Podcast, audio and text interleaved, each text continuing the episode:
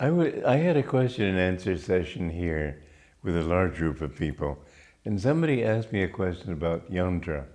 I don't know much about yantra, but it's sort of a spiritually formed design that has some kind of a message. And it occurred to me that crop circles may be yantras.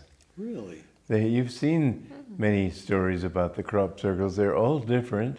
They're all very harmonious and um, are, um, But how do you think those are created?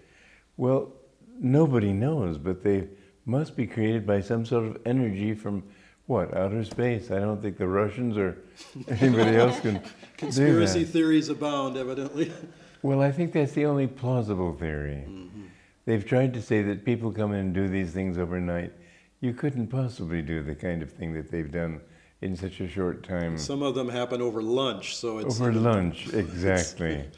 no, I think the only thing is that it must be some people on another planet are trying to communicate with us, and they can't speak our language, and we can't speak theirs, but through symbolism they can. If we could only break the code, we could understand what they're trying to say to us. And why are they so persistent? It's probably kind of a warning. one supposes. So obviously that presupposes life on other planets then. Well, it seems to me ridiculous to think that this whole universe would be created with only one little body with a few people living on it. It's just too absurd. There have to be planets on, there have to be many planets that have life on them. Swamiji, speaking of this little planet with a few people on it, um, how many people can this planet realistically support? We just crossed seven billion some weeks ago well, we ago. can. They say you might be able to support up to 10 billion, but you can't go much further. And then people say, well, how can they, where, can, where do they come from? Well, there are many planets they come from. And uh, we've probably been on many planets. I don't know. I asked my guru, Yogananda, um, whether in a higher age the same people come back as they're coming back now. He said, Oh, no, there are many planets to go to. I've told you that. He said, If they all kept coming back to the same planet, they'd find out too soon. I thought, now that's a dirty trick on God's part. but the reasoning is that He wants us to find out by our discrimination and not just because, just because the truth is forced upon us. So the game is a little deeper and more complicated. It's much more complicated. He's a good playwright. Swamiji, do you think then that reincarnation could be that people are incarnating on different planets and then come to a specific planet when they need to learn those lessons? Well, I suppose that has to be it. Yogananda explained that there are different kinds of galaxies. And uh, these are Indian teachings, and I should say it's not an Indian teaching, it's a truth which India has preserved, but other countries have lost sight of. But in fact, there are records of about two, over 200 old civilizations, primitive civilizations, developed civilizations, who had similar beliefs that mankind goes through different ages. And the, those in the uh, lower ages are uh, still ignorant. Well, these three gunas that I've described are also inherent in everything in nature. The three gunas are tamo guna, or the darkening quality, uh, rajaguna, the activating quality, and sattva the uh, elevating quality. So those things in us which pull us away from truth, Yogananda explained it like this. There's an ocean, when the waves appear on the ocean, this is how God created the universe. He sent the wave of delusion over the, over the surface of his consciousness, produced duality. And in that duality, you've got the three gunas, because the middle one, the activating one, can push the wave up or push the wave down. It's the movement that moves upward or moves downward. And so, even in a low wave, there's a crest, middle, and a base. And so, even saints have their tamasic quality and the fact that they sleep, for example. And so, he said there are whole galaxies that are basically more tamasic, whole galaxies that are like ours, basically Rajasic, and then whole galaxies where the people live in simple villages close to nature, very close to the astral world. There's very little um, separation between this world and that world. And they, it's a sattvic universe. Swami, how would we understand those qualities in our own lives and what to do with them or how to, how to relate to them? you find in yourself laziness, a desire to reject effort for self improvement, a wish to sleep it off, these are your tamasic qualities. Rajasic is when you feel you've got to do things, and uh, that it's your energizing things, and you can be there can be Rajasattva and Rajatama. So you can be energetic in such a way that you go toward the darker quality. And uh, then you have the qual- super quality, which is the wish toward peace, kindness, calmness. And there you've got the interesting thing.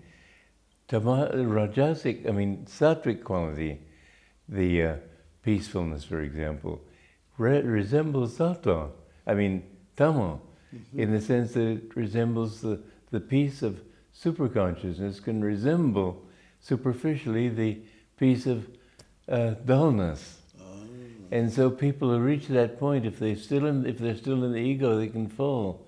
And thus it is until you've really learned your lesson, learned that that peace must be the right kind of peace, positive, divine peace.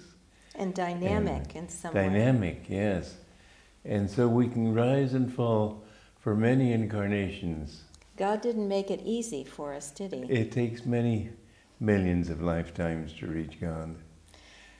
Swamiji, if reincarnation is true, why don't we remember our past lives? If you had been a murderer in this life, in your next life, to remember that you were a murderer would make it very difficult to become better.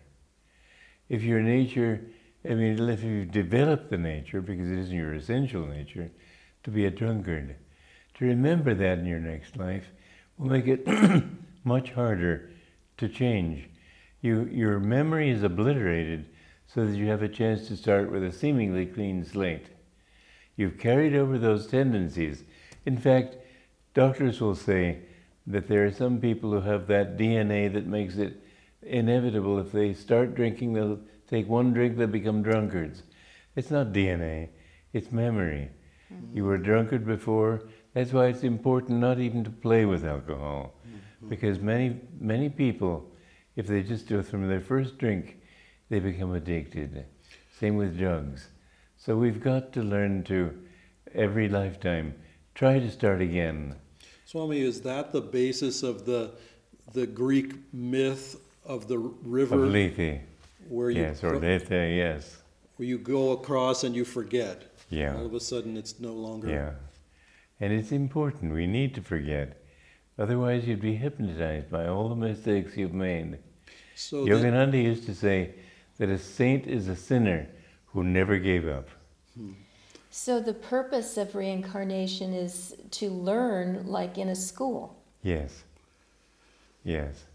so Swami, the the people who do remember, children, for example, who have some memory of a past experience, does it mean they're more spiritual, or it, It doesn't mean that.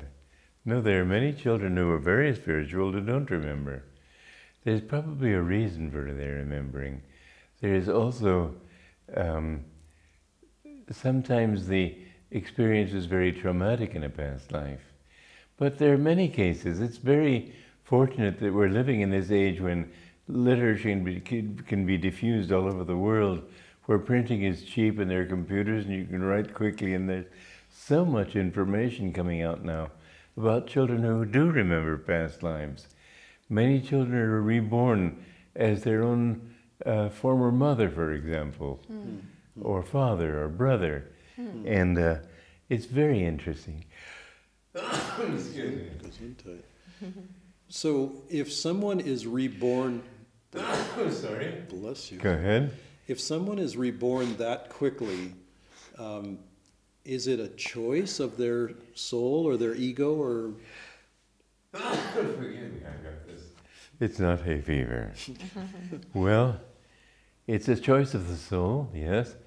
It's the strength of desire, too. Um, this is why often when you come back more quickly, you remember much more easily. And it may be a sign of your being not so spiritual. But uh, you certainly, if you're very spiritual, you do remember. Yogananda could remember all his past lives. But until you've reached enlightenment, the um, many people, if their desires are strong, for example, you have a desire for smoking, or you're a smoking addict, let's say, then you'll come back more quickly. They don't have smoking in the astral world. What is, so in between those lives, what happens? well, they go to the astral world, unless they're very earthbound, in which they hang around this world like ghosts until they can find some body they can get into again. And sometimes they shortcut it and um, possess somebody. People who are, um, well, Yogananda said they're around bars, for example, where people go into unconsciousness. There are many ghosts waiting to possess people. When people are sufficiently, their will is sufficiently dormant, they can come in. But usually people go to the astral world. And there are many different worlds to go to.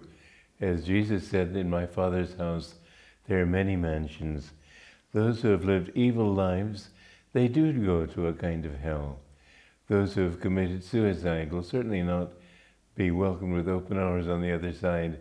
They've got lessons to learn. They've skipped school. They've got to go back and try again.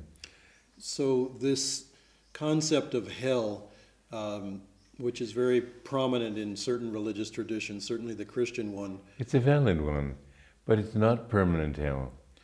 You can go to hell, it's not a fire necessarily either. In Tibet, they think of it as, as freezing, not hot, because it's, their main trouble is with cold there. but the main thing is that you don't suffer permanently. One person tried to commit suicide and was saved and brought back to life, but in that state, she saw people even dating back to ancient Greece. They were just in a state of stupor. And uh, people dressed in 18th century French clothing, and they sort of, and they somehow a light came in to save them, and she caught it and was brought out of that in time. But that can be also, you don't read about that in the books, but that can happen. That was her experience. She said that the vibration of that region was very similar to that of rock and roll music. She's gone around the country trying to warn people against that kind of music.